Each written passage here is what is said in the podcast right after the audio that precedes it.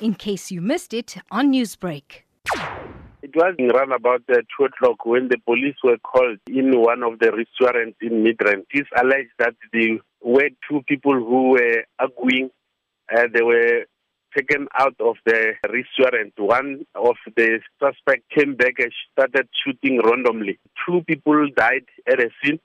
Uh, so far, we don't know the motive at the moment, but cases of murder have been opened.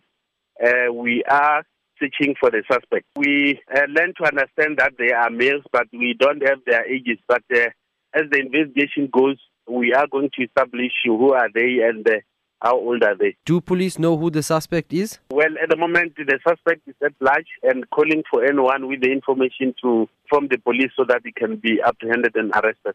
Newsbreak, Lotus FM, powered by SABC News.